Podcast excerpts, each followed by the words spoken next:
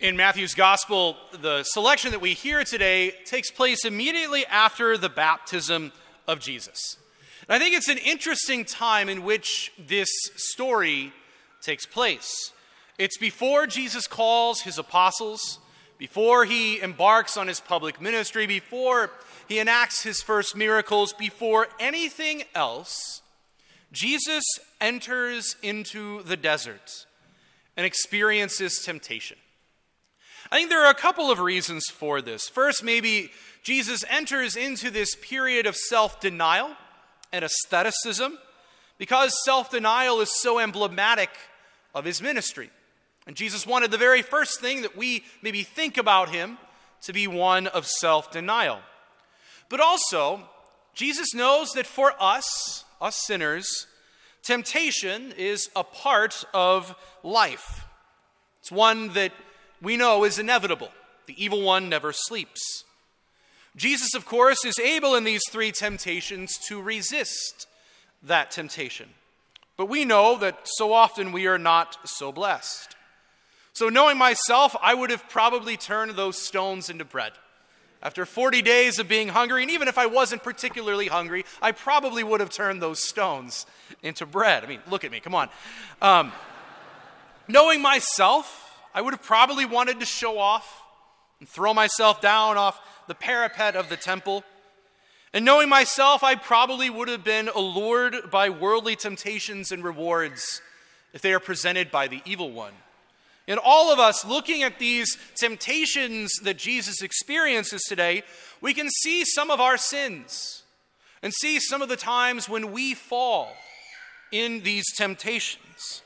Again, if anything, we almost identify more with Adam and Eve falling in that first sin of original sin in our first reading, more than we would identify with Jesus being able to persevere against temptation. We see ourselves falling when we see Jesus persevering.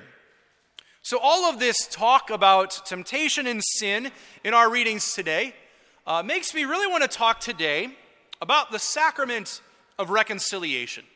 It's such a beautiful and wonderful sacrament. It is how we are freed from our sins and temptations, after all. And specifically today, I want to talk about how to make a good confession. It's something that we all maybe need to learn once in a while. It's maybe a good refresher for all of us. Um, because if you think about it, confession is maybe the one sacrament where we don't get to observe other people doing it. That's probably for a good reason. Uh, but really, our own confessions, our experience of confession is really limited to our own particular confessions.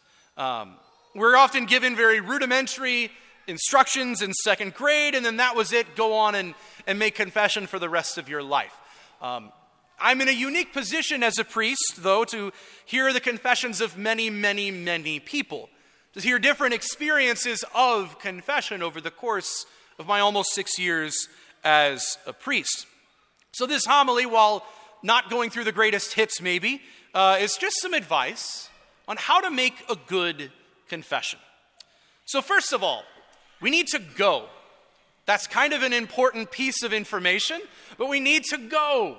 We need to go to the sacrament of reconciliation. And if we haven't been in a while, I would encourage you, especially this Lent, to make it one of your goals to get back into that sacrament. We often talk about how the percentage of Catholics that go to Mass on a regular basis is smaller than what it should be. It's normally around 30% or so. That's not great, obviously, but the percentage of Catholics that go to reconciliation on a regular basis is even smaller. So I would argue that confession is maybe a sacrament that we need to get more people to go to, more even than coming to Holy Mass on Sunday. It's important, of course, as both of those things are. As a parish, we offer confession Saturday afternoons, Sunday mornings before this Mass. Uh, and we're also doing a night March 28th, kind of around the end of Lent. Have a few other priests come and help us out to hear the confessions of anyone who wants to come. Now, I know some of you may have had a bad experience of confession at one time over the course of your life. And on behalf of the church, I want to begin by saying I am sorry for that experience. Please do not let the imperfections of one of uh, the priests of the church take away from receiving God's mercy for you, which is, of course, God's greatest gift. Maybe the next thing we need to do before we go to confession is make a good examination of conscience. There are a million different versions of it out there. They're in booklets, they're on apps, they're on websites, they're everywhere, and we should make use of them before we enter into the sacrament. Generally, they go through the Ten Commandments and sort of jog the memory a bit to see where it is that we've developed habits of sins over the course of the last few weeks, months, or maybe years. So go through not just, not even the letter of the law, but also the spirit of the law. So we can really delve into where it is that our hearts are, are, are being moved and where our hearts often go astray. We should know generally what we're going to say before we enter into the confessional. And yes, you can have a list. That's no problem at all, whether it's on paper or on your phone. If it helps you to be able to get through it, perfect. That's a wonderful, wonderful thing just to have those bullet points ready to go so you know what it is you're going to say. And then next, when we go into the confessional, we begin with, Bless me, Father, for I have sinned. It's been X number of days, months, or years since my last confession and then go right into confessing your sins. I think the important point here is to maybe be, uh, have a reminder to be brief and to the point. We often have lines of people for confession, and as a courtesy to the people behind us, to try to be, again, brief and to the point, as a courtesy to those behind us to be concise when we confess our sins. And when we list our sins, we can just list the sins itself, not even the backstory. Um, as I like to say, you know, for example, you could say, I was impatient with my wife and kids. You don't have to tell me the entire story of the car ride in which it happened. Normally, those things happen in the car. It's kind of weird. It's driving's a near occasion of sin for half the population. But we should go through our sins, go through them by number and kinds. So we can be a little bit too detailed sometimes, and we want to avoid that. But there are also times where we might be a little intentionally vague. Uh, like, Father, I struggle with the sixth commandment. And I would say, okay, there's a lot of different ways that can happen.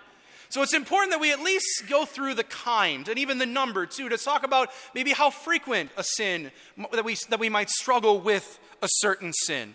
And those distinctions can help me as a priest give advice that is pertinent to you.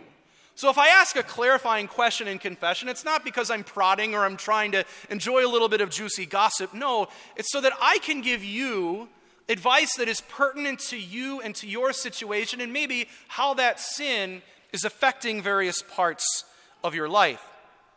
And if it's really been a long time since you've been to your last confession, or if you know that there's really a lot on your heart that'll take more than give or take five or 10 minutes or so, it's probably good to just make an appointment so I can give my full time and attention to you without worrying that there's somebody behind you in line. And no, um, Another thing that we priests can sometimes hear is people confessing sins that they've already confessed before. And this is something that the church calls scrupulosity. Uh, it's the concern that we might have that everything I do is a sin or maybe an obsession with past sins. It's a very real thing for some people. And if that's a struggle for you, mention it to the priest at the very beginning of your confession, and he'll help you work through some of those things. But for the rest of us, though, the big thing that I think is important to keep in mind is that there is no need for us to confess sins that we have already confessed. If we have confessed them before, they are gone, they are done, they are over.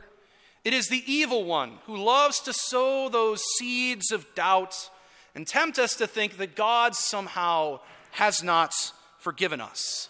But that is a lie. If our gospel tells us anything today, is that we have a God who delights in bestowing mercy on us and helping us when we are in the midst of our sins. Then maybe after we're done confessing our sins and the priest gives us a little advice to make your act of contrition. There's a bunch of different versions of that out there too. There's a lot of cards out there. Whichever version that you bring is fine. And then afterward, the priest will give you the prayer of absolution and go and make your penance. And finally, know that the seal of confession is absolute on the priest's end. What you say in that confessional will never, ever leave that room. I can't interact with you differently. I can't even really think about you any differently based on what you might bring to me in the sacrament of reconciliation. And I have heard thousands, literally thousands of confessions as a priest in the better part of six years, and I can honestly tell you that it all blends together. And I do forget, I honestly do forget what people tell me in the confessional. The sacrament of reconciliation, brothers and sisters, is such a wonderful, wonderful gift. It's one of the greatest gifts that we can receive God's mercy. It's why He came onto this earth in the first place to bestow mercy on us, because He knows that from the very beginning, going back to Genesis, we have struggled with the weight of our sins. And we can go to this beautiful sacrament and be relieved of that burden and be made new once again. It takes about three to five minutes for Jesus and the priest to undo sometimes decades of work by the evil one. Just think about that for a minute. It takes only a couple of minutes in the confessional to undo a decade or more of work by the evil one. Such a beautiful thing for me as a priest to be able to behold and to participate in. So let us make great use of this gift, especially during this season of Lent, the sacrament of reconciliation, and experience the joy of being freed from our sins, conquering our temptations and passions, and the grace that comes from our God, who delights in giving mercy to his people.